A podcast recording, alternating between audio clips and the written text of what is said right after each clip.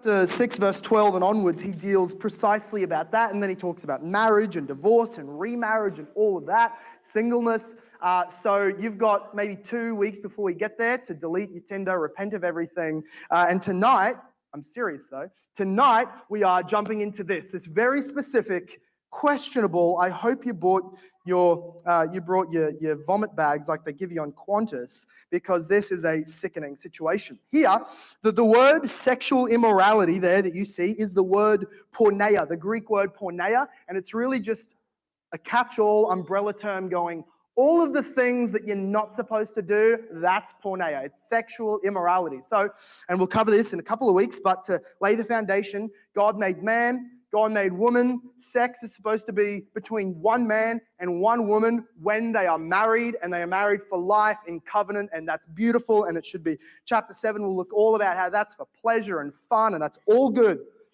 Anything else is porneia, sexual immorality. You know, well, well, what about that? No, that's going to be sexual immorality. Well, I know it's not husband and wife, but what if we really love each other? You love sexual immorality. That's what you love.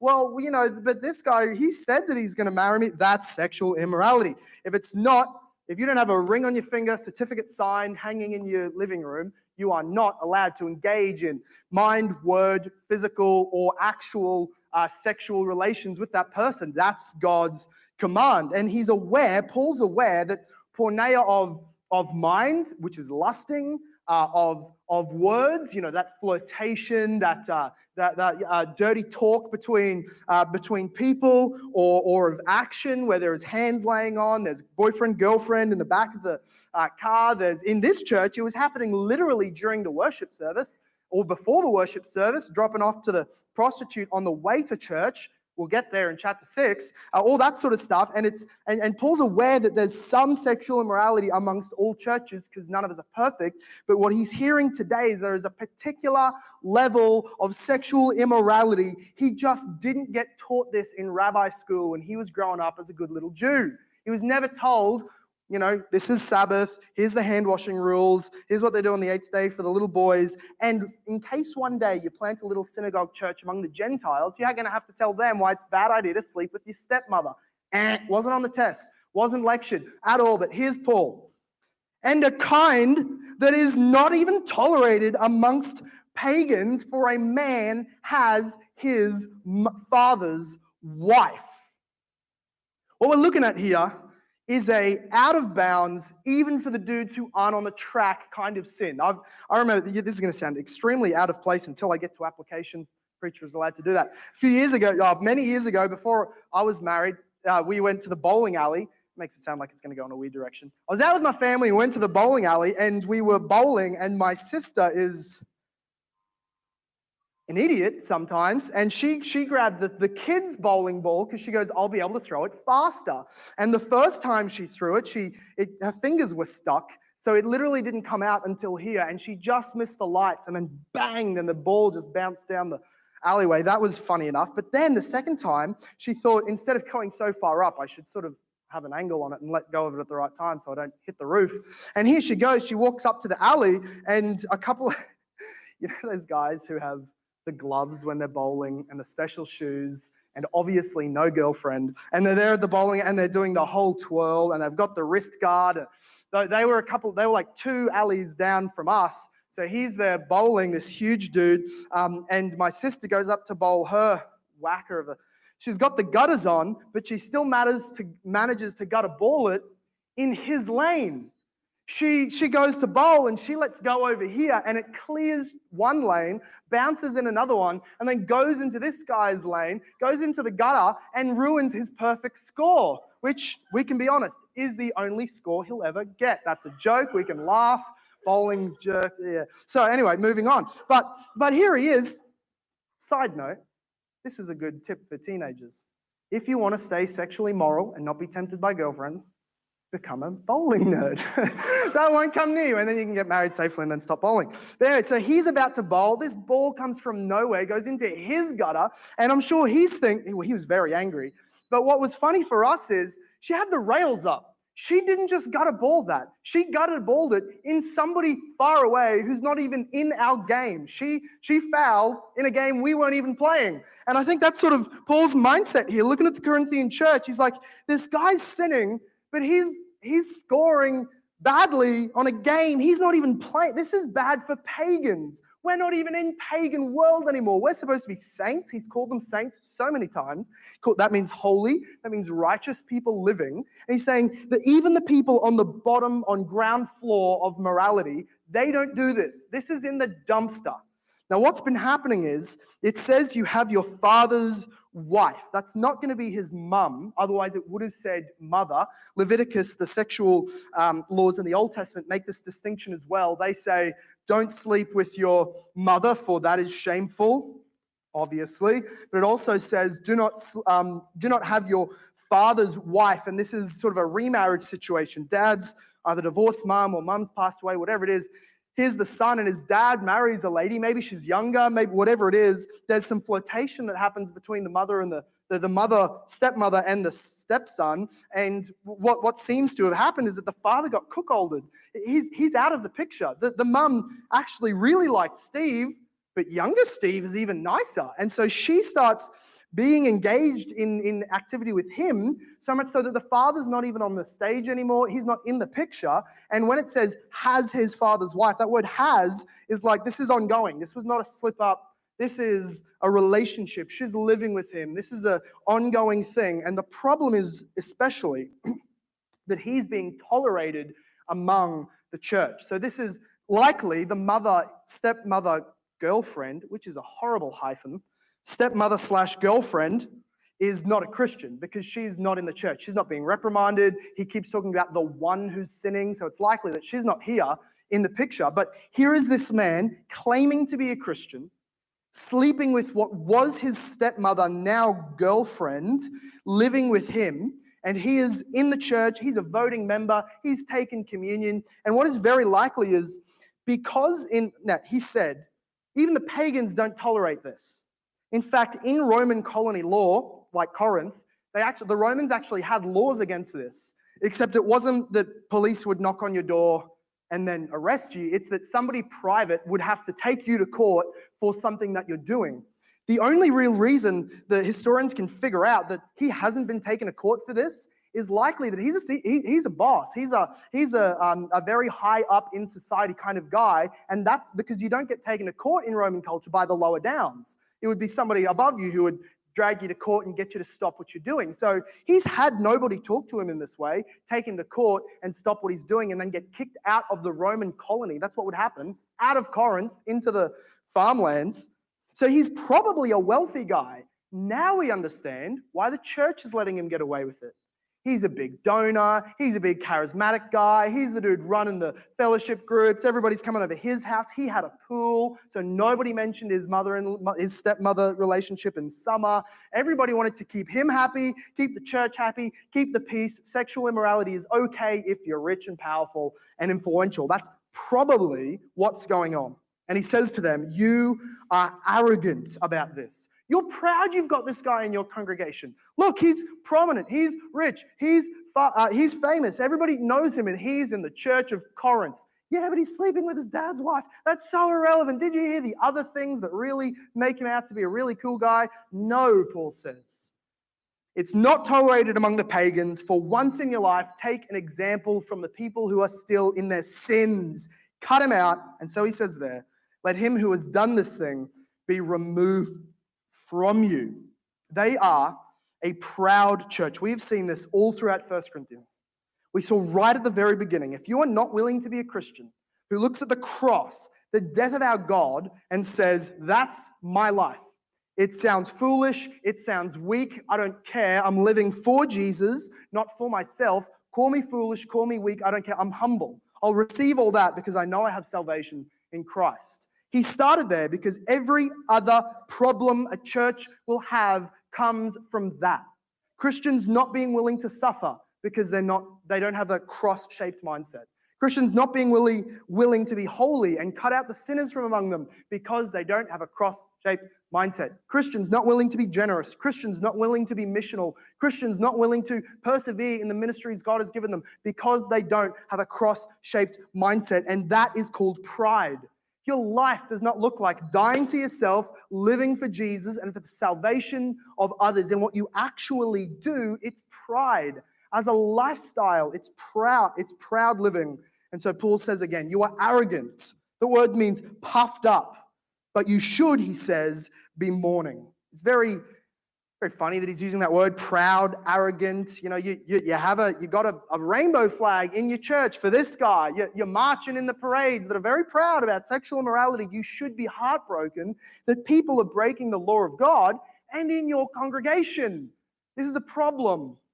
You should not tolerate those. He says, You should not tolerate the, the maligning and the destroying of the reputation of Jesus. For children of God, holiness is happiness. For a church, family, holiness is happiness, and sin never leads to that joy. It always leads to darkness and death and destruction. So, because they won't deal with it appropriately, they are apparently like those churches who, you know, ordain homosexual or adulterous and whatever else, uh, uh, uh, pastors and priests and whatever. They're those churches. Paul says, if you will not deal with it on your own initiative, I will tell you what to do. So look at verse, uh, second half of verse 2 through to 3. This, my friends, is called church discipline. We'll talk about this a lot when we did our church series. What is the church? What should it do? We talk about this a lot when we sort of walk through how to deal with sin and how other people sin against you. Church discipline is important. It's one of the first, it's one of the most important marks of a true church. If a church preaches the word of God, it's getting one thing right. That's the necessary part of a true church. If in preaching the word of God, it also administers the sacraments rightly, it does proper baptism and proper Lord's Supper, that's two out of three. The third necessary one for it to be a church and not just a group of people who like reading the Bible is that there's church discipline.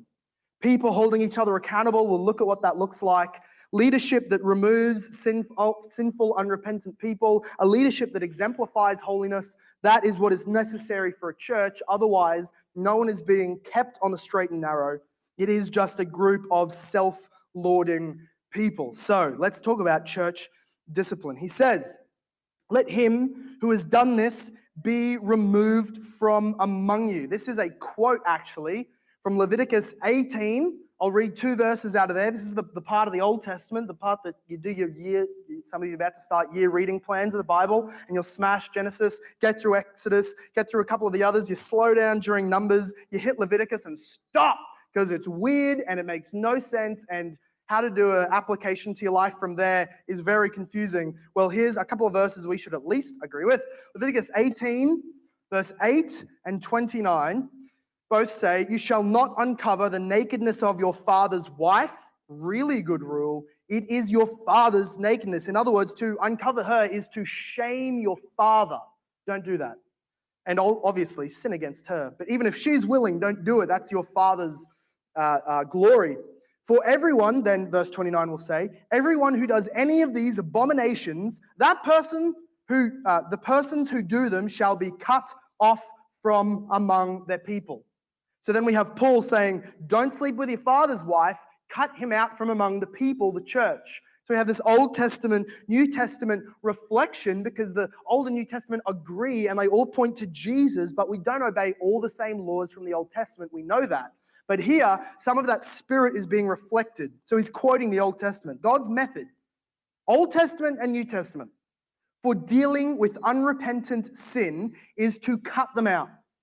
He does not say, start up an after church rehab clinic for those who are sexually addicted. He does not say, start up some program where you affirm them and tell them that's just the way they were born. We do not overlook it simply because we're all sinners and there's lots of grace here and I don't want to judge. And usually people who say that simply have their own hidden sins, so they don't want anybody looking too deep.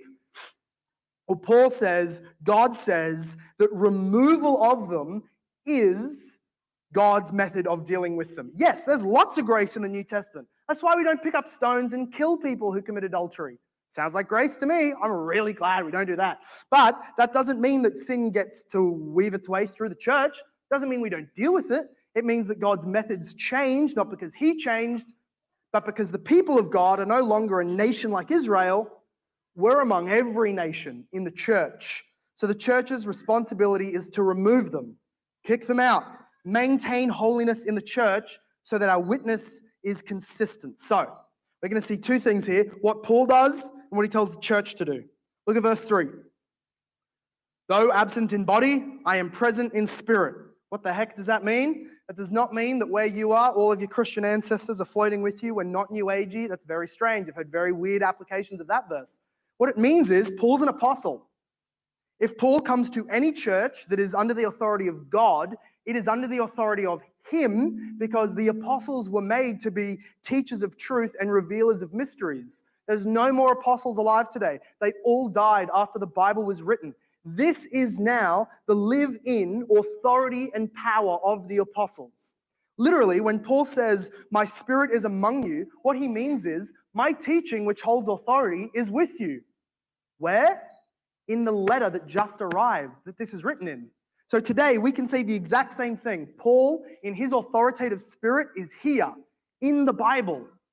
God, in his authoritative spirit, is here in the Bible. Wherever God's truth is, there the apostolic, Christ, God, Spirit is mediating authority. So we have this as an exact representation for us because we have the Bible, which Paul wrote, therefore his Spirit is here. But then he says in verse 3, keep following. And as if present, like as if I was right there with you already, I have already pronounced judgment on the one who did such a thing. So he's saying, with the authority of Jesus, I've heard the situation. I'm going to make a declaration. Here's my judgment. Remove him. He's sinning. Get him out. Because the words of an apostle are the words of Jesus. And this sort of just put, don't, haven't you heard doesn't this just push back against what so many of us in our day and age want to say? Like, you can't judge anybody until you get to know them first. Geez, Paul. He's like, I don't know his name. I don't want to know his name. I'd punch him if I met him, kick him out. I don't need to meet him. I don't need to know him. I don't need to ask what his upbringing was like. And maybe he has some background addictions, or he was he was treated strangely as a child, or he didn't have friends in high school. I don't care. He's sinning. Get rid of him. He's responsible. So Paul says cut him out. I've already pronounced judgment. It also sort of pushes back when people people say, well, let's not call it sin. Let's let's sort of, you know, let's work around it. No. Doesn't mean we walk around with a bat and go, I'm a Christian. God said that's a sin. I can I can whack people for being sinful. We see this next week. Doesn't mean we, we go and jab people and push them in corners and make them feel completely judged and criticized and pathetic because we're all super holy. What this does mean is that if somebody comes up to you and goes, you know, uh, my friend and I, we're not dating, but we're sleeping together, like, th- th- is that really sinful? You don't have to say, well, what are your motivations? You go, yes, friend. Look, the word says this is sinful. I'm not judging against you because I'm like you, I'm a sinner. But yes, this is a sin. So many people, they used to say, love the sin, hate the sin. No, love the sinner, hate the sin. Now they don't even use that word. They just say, love them, full stop. Don't even mention the sin word. No, we love them by telling them they're in sin, especially in the church. We start inside and permeate outwards. But this is what Paul says don't need to know who he is, what he's like, what his Enneagram is. He's sinning. You've got to judge him. And he says then, in, uh, so can you please turn with me to Matthew chapter 18? We're going to get there in just a second. But the, he then starts saying, Matthew 18 is that reference, Matthew 18, verse 15. 18, 15. So Paul says, I am an authority because I'm a Bible writer. So for anyone now who has the Bible, we have that same authority. There's no getting out of this by saying, well, we don't have an apostle, so I guess we don't know what to do. Don't ask me to discipline this. This is awkward. No, we all have the responsibility. And so then he puts it on to them. He says, I've made the judgment. This is what is true. Sleeping with your mothers, any kind of mother, is wrong. God hates it. Then he says to them, very interesting language. He says, when, verse 4, when you're assembled in the name of our Lord Jesus, so that's congregation, that's church, that's not a Christian conference when lots of Christians are together. That's not you bump into some Christians on the street. It's kind of like church in Macca's. No, when you come and congregate for worship, which is a set apart authoritative spirit is dwelling with us now in a way that cannot be replicated in your house Bible study during the week.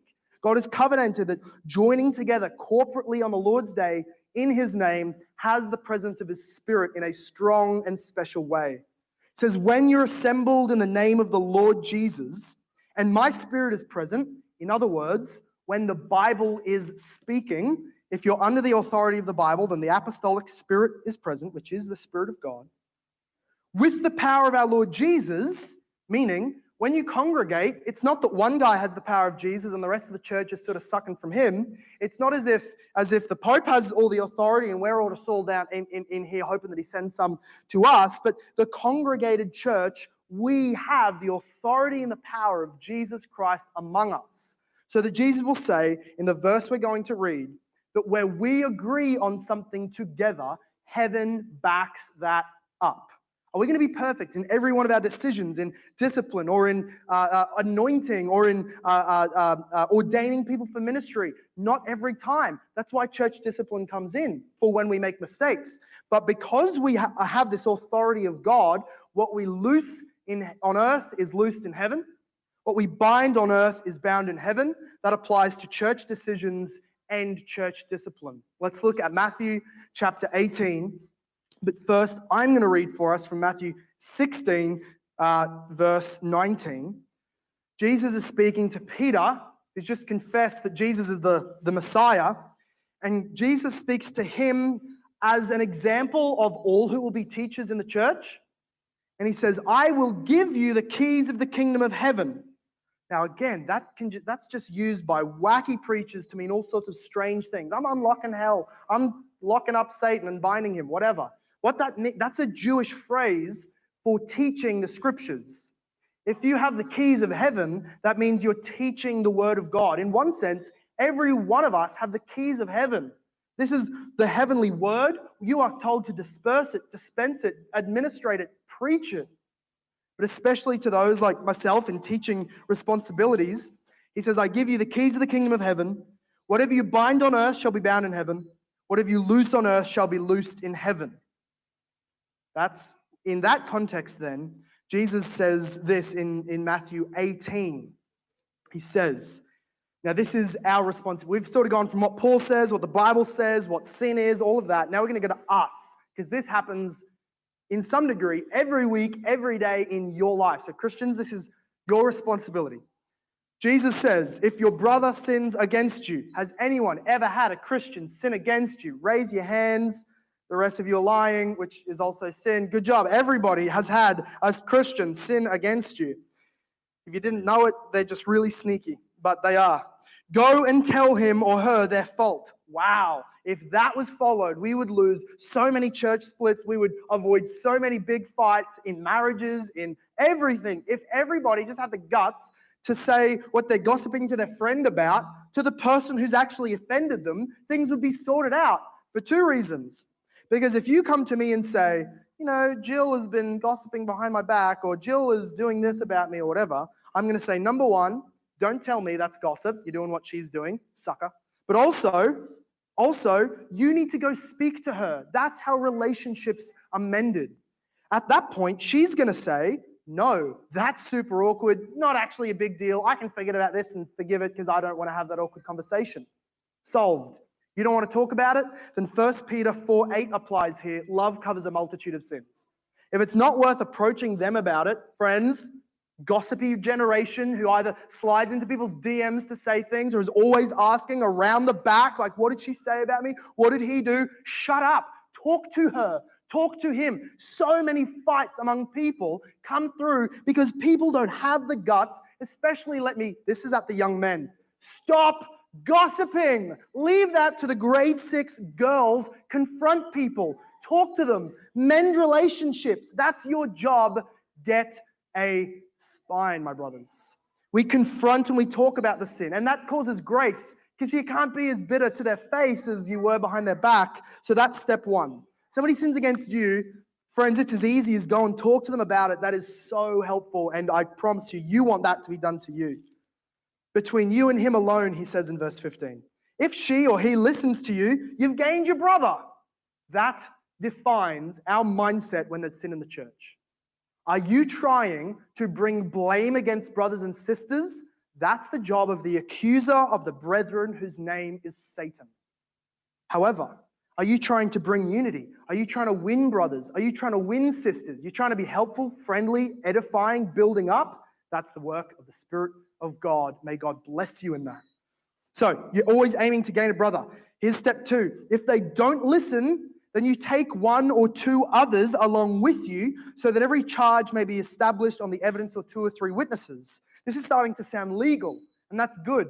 Jesus is saying if you've come up to somebody and it's a sin that matters, like they're cheating on somebody, or they're looking at pornography, or they're lying, or they're cheating on their taxes, something that matters, that it's not just between me and them. This is sin. They're going to hurt people and you come up to them and they're not willing to repent, you don't then go and tell everything to two people, bring them along, and then charge them.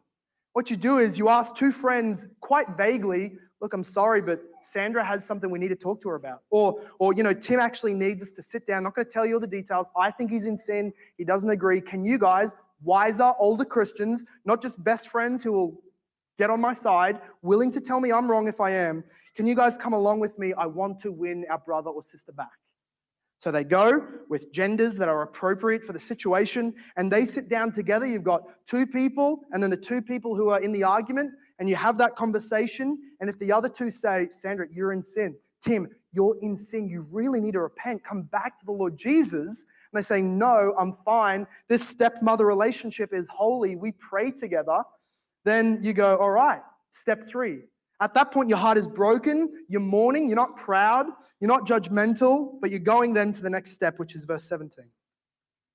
If he or she refuses to listen to that group, tell it then to the church. That will mean the, the elders primarily. Don't put your hand up next service and just ask, mention a prayer point and then say, you know what Tim's been doing? And then that's not how that goes. Come to the elders, the elders approach them if that does not bring them to repentance, when they start realizing, man, this is heavy, my friends just aren't getting on my case. This is the, the elders, the pastors, they're getting involved. Is this sin actually that big a deal? Man, I'm going to back off. I did not realize. And the elders will hopefully be able to bring more clarity, more conviction, more, more prayer, more teaching to the scenario. And if still they do not repent, regretfully, brokenheartedly, but not cowardly, the elders come to the church, not in a public, you know, where all the visitors are come along. Merry Christmas, Tim, get out, you fornicator. Not like that. In a members' meeting that is closed and private, but open enough to be serious, they tell them Tim has lost his membership rights. He will not be joining us for Lord's Supper. Consider him, as Jesus says here, a tax collector and a Gentile, which means somebody who's not saved. Now, at that point, that is what Jesus means when he says, What you loose in heaven, loose on earth will be loosed in heaven. That's what he says next. What you bind on earth will be bound in heaven. He's saying the church has the keys. If you discipline somebody because they're an unrepentant, you're not necessarily saying this person is unregenerate, they're going to hell, they'll never be saved. What you're saying is no matter what you say with your mouth, your life is in, is in sin, you're acting like a non Christian, we cannot publicly affirm your membership here in the body of Christ. Be removed from us until you repent when repentance comes, they say this is shameful. And, and this is what uh, one, one commentator said this is like getting dropped in enemy territory. What do you need when you're in sin? You need friends praying for you, lots of Bible teaching, communion, worship songs. This is all the work of the Spirit to bring you out of sin. The worst possible thing you need is to be re- neglected and rejected by your church. But that's what you get if you don't repent. It's like being dropped in enemy territory, no radio, no rations, nothing. You want to serve Satan with your life? Go and live in his territory. That is what happens. And then all the Christians have to, like they did in the Old Testament, give a communal amen and say, I agree with this. I'm not cowering at the back, resigning my membership because I don't want to be involved in tough stuff like this. This is a real strong church who loves the gospel, teaches holiness. They cut them out like they are told to do in 1 Corinthians 5, what Jesus just said in, first, in Matthew 18, and he backs it up with this.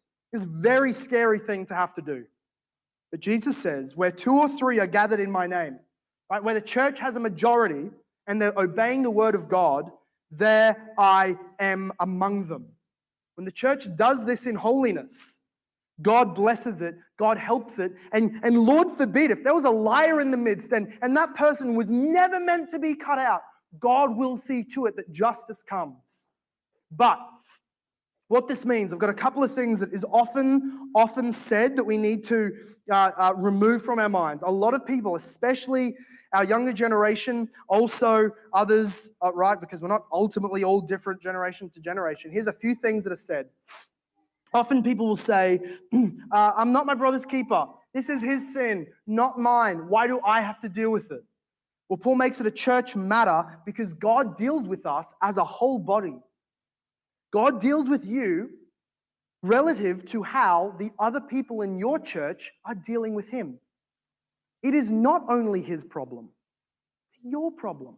How he's treating his wife is your problem because that will depend on how God treats the church as a whole. He will not pour out revival and repentance and fruit and growth on a church that has all of these, these pockets of sin undealt with.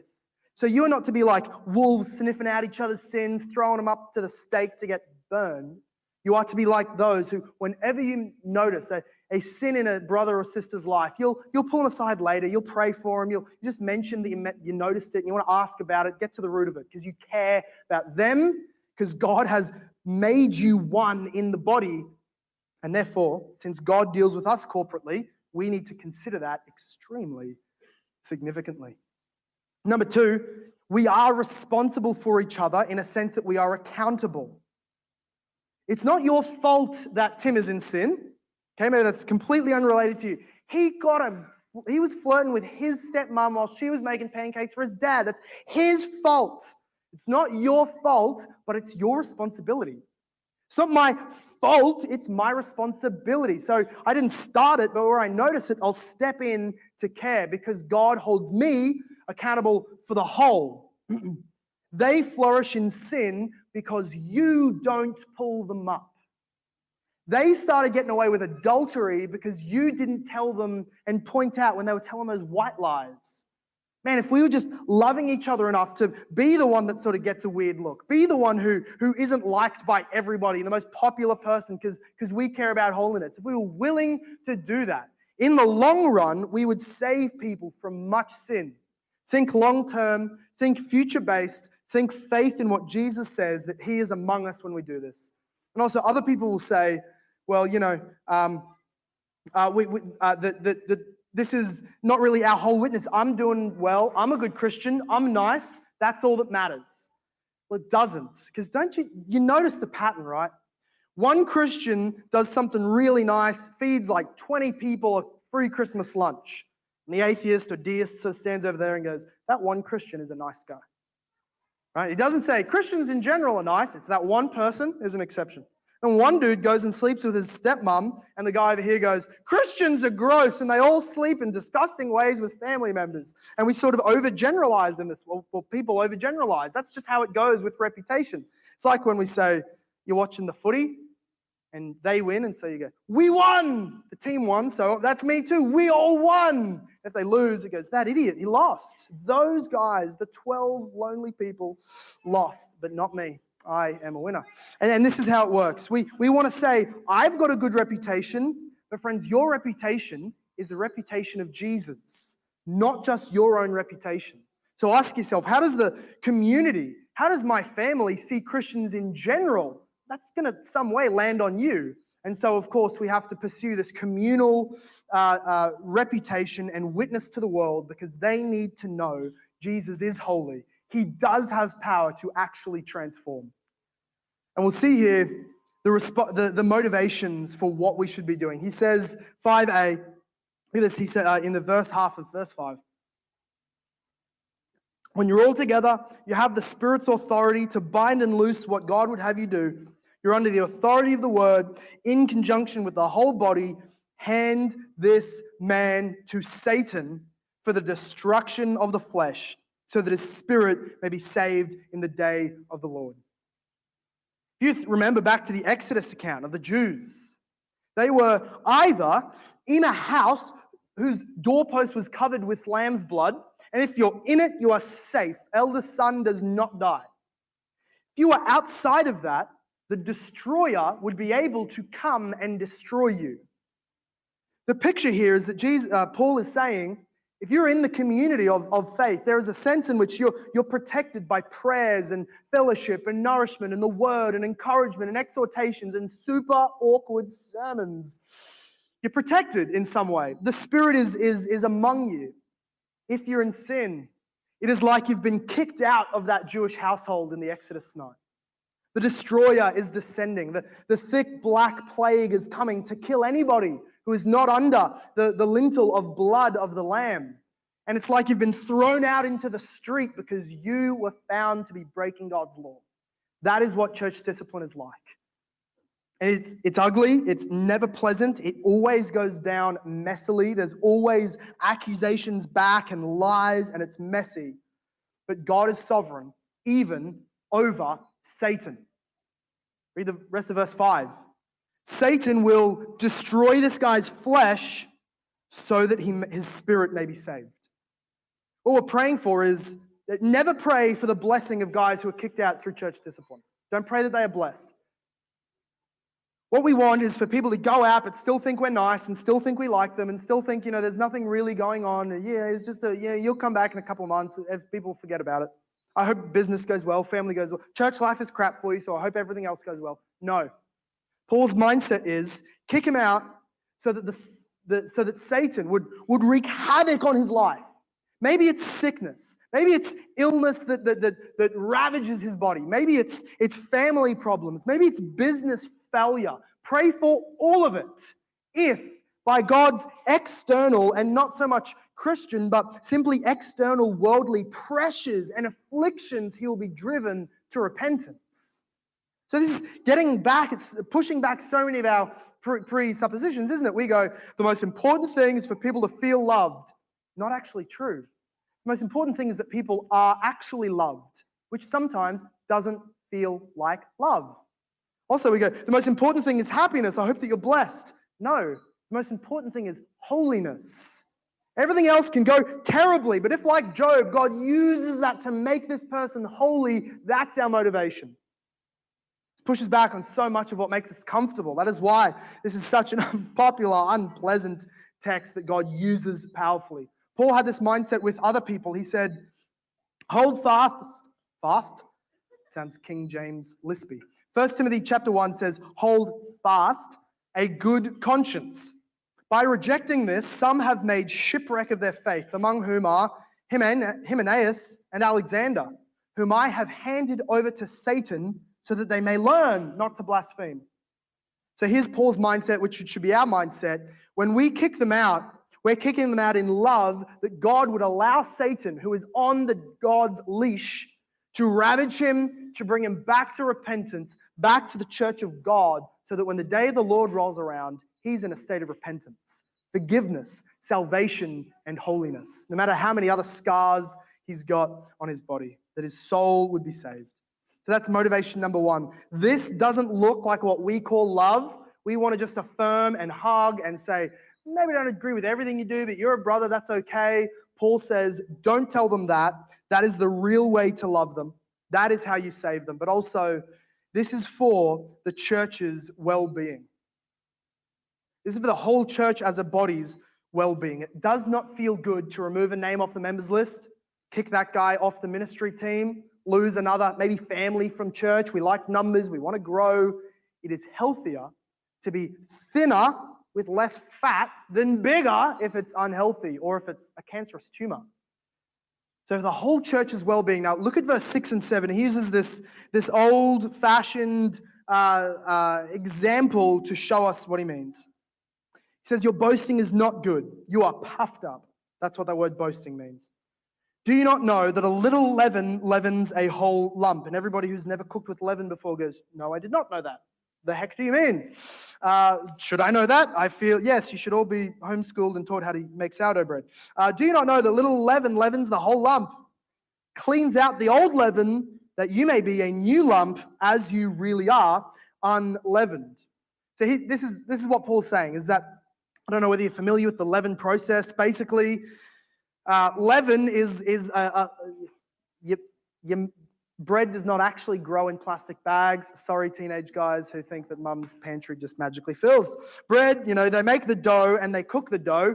What they do is they keep a little bit left over from the old dough and put in a little container and let it ferment overnight so that, so that now it's sort of got gases in it, it's got bubbles and it, and it, it rises up. It's like yeast, uh, it's feeding on yeast. So, what they do then, they make the new bread the next day or the next evening, and they put a little tiny bit of that leaven into this lump, this fresh lump, put the old stuff and the new stuff, knead it around, push it all through, and leave it to sit overnight. And by the next morning, even though you put this tiny little bit of leaven into, you know, old dough into the new dough, the whole thing is permeated by the morning. So you can make bread that is instead of flat, is puffed up. So you see Paul's analogy, saying the problem is, and in the Old Testament, leaven was always a sign of sin. He's saying your old life which is supposed to be old and done with and cut off and put away and thrown in the bin, you're keeping some of it. You're keeping some of it in your life and it's making you puffed up. It's poisoning everything, even though it's just a little bit, we think. Don't you realize? I've seen this happen. My, my wife makes sourdough breads and it only takes one night, one tiny little bit in the lump. The whole thing is polluted if you're not supposed to have leaven or permeated by the morning. This shows us that sin is not simply mechanical, not just a do and a do not. Sin is living, breathing, almost biological. It grows, it's hungry. It spreads. It's like a lion, a snake, a, a, a, shark. It's like all those things which wish to make you bleed and destroy you. And it grows, it permeates. And we want to think, let's apply this, it's just that one couple. We all know they're sleeping together, but their parents are really good Christians. Doesn't matter. We're not doing it.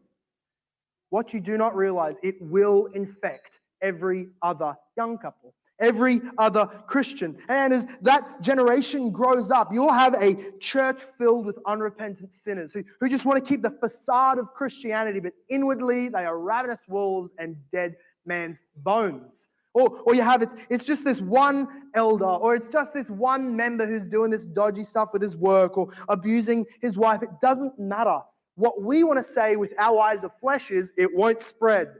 God's telling us, which we would hear by faith, it will spread. It will hurt more people. It will harm more families. It will ruin this church. Cut it out. So he says to them that you are this new lump. And, and this is what the church is meant to be. Don't, don't hear, visitors and non Christians, don't hear that the church is what we think is where this pure, perfect, holy people who never actually commit. I remember sin, yes, one Tuesday on a summer. Never again, though. No, no, we know our sin. We know we're fallen, we're rude, we're arrogant, we're, we're cheap sometimes, we're, we're lustful, all of those things which are being pushed out of us. This is the miracle. It is impossible to unleaven a leavened bread. There's not a chef or a baker in the world who has that ability. You give them a yeasted, leavened dough, they cannot, by, by their power, by any scientific way, to, to simply push all out of the, the bread, the, the leaven by morning. That doesn't happen. You take it up, you throw it in the bin, you burn it, you start new. Friends, this is the, the realm of God. This is the miracle from His hand and His Spirit that we cannot imagine. That He takes us these leavened, sinful, polluted, dirty, defiled, unholy abominations as we are, and he puts us all together in this whole huge lump. And by his blood, by his work on the cross, dying for us, by his spirit and the word, he washes the leaven away from us. And in an instant, if you can imagine a, a, baker somehow miraculously, by God's power, being able to remove all of the leaven out, and what is left is this filthy, disgusting, defiled clump. That is Jesus on the cross. That God drew all of our sin and immorality and sinfulness and abominations into one person and put them all into his account. Into Jesus, who was holy, he made unholy who is perfect, he made the utter definition of imperfection and ungodliness. Jesus, our Savior, became sin so that we could become his pure righteousness. And being so defiled, God destroyed him and cursed him and punished him and holds out to every one of us, imperfect, sexually immoral as we may be. He says, Believe in Christ by faith. Acknowledge his death as being in your place, his life as being a life you could never live, as his person being divine and yet human, and his resurrection being the triumphal declaration of all of that being true. Believe it, be saved, and that means turning from your sin and trusting him to make you an unleavened person in this by a long process throughout our whole life, an unleavened lump.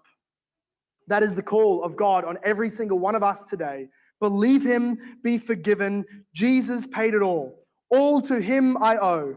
Sin had left a crimson stain. He washed it white as snow. That's why Paul doesn't say, let's finish in verse 7. Cleanse out the old leaven that you may be a new lump, because it's all on you. Make yourself unleavened. He says, clean out the old leaven so that you may be a new lump as you really are unleavened. Christians, be what you are. Be what you are made to be by the blood of Jesus. It's not all on you. His Spirit will help, the body will assist you and encourage you, but you have been made pure in Christ. Now live that out.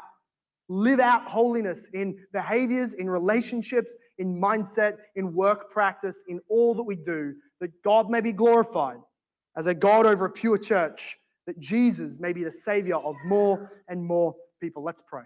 Let's pray.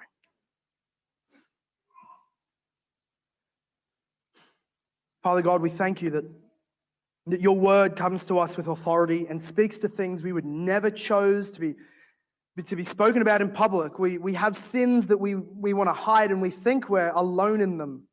But your word comes and, and, and exhorts us to bring it to the open, confess it to a brother or a sister or a pastor, have it, have it brought out in the open, not because there's, there's magical words that can be spoken over it, but because in confession there can be repentance, there can be help. And I pray, God, that you would make us a church that is eager to win brothers and sisters back to holiness.